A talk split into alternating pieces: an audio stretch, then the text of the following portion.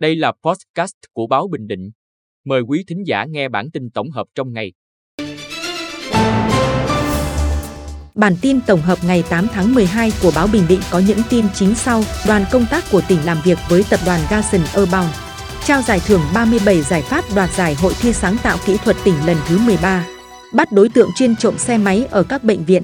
Sau đây là nội dung chi tiết. Đoàn công tác của tỉnh làm việc với tập đoàn Gasin Urban.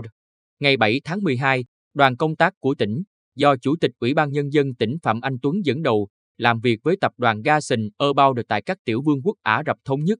Tại buổi làm việc, đoàn công tác giới thiệu các lợi thế của Bình Định về hạ tầng đường giao thông, hạ tầng các khu công nghiệp và năm lĩnh vực, nông lâm thủy sản, công nghiệp, dịch vụ cảng và logistics, du lịch và kinh tế đô thị mà tỉnh đang xúc tiến mời gọi đầu tư. Chủ tịch Ủy ban Nhân dân tỉnh Phạm Anh Tuấn cho biết, doanh nghiệp của tỉnh mong muốn được đặt hàng để sản xuất theo tiêu chuẩn của tập đoàn. Việc hợp tác giữa tập đoàn và Bình Định là khả thi.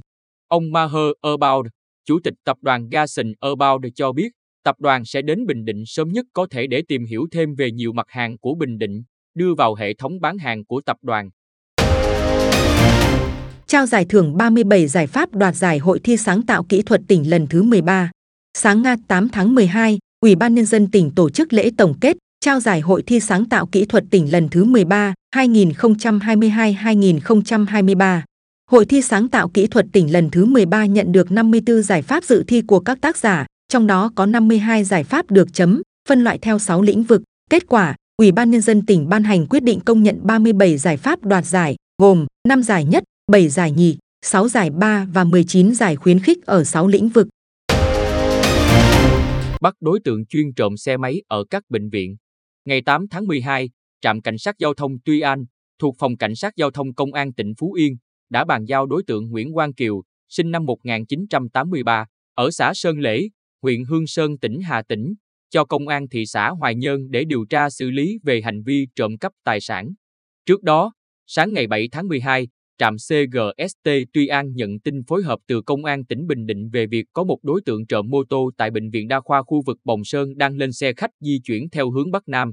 Đến 11 giờ 45 phút cùng ngày, Tổ cảnh sát giao thông trạm Tuy An qua địa phận thôn Phú Long xã An Mỹ yêu cầu dừng một ô tô khách và tiến hành kiểm tra hành chính, thì phát hiện xe máy và Nguyễn Quang Kiều đang trên đường lẫn trốn.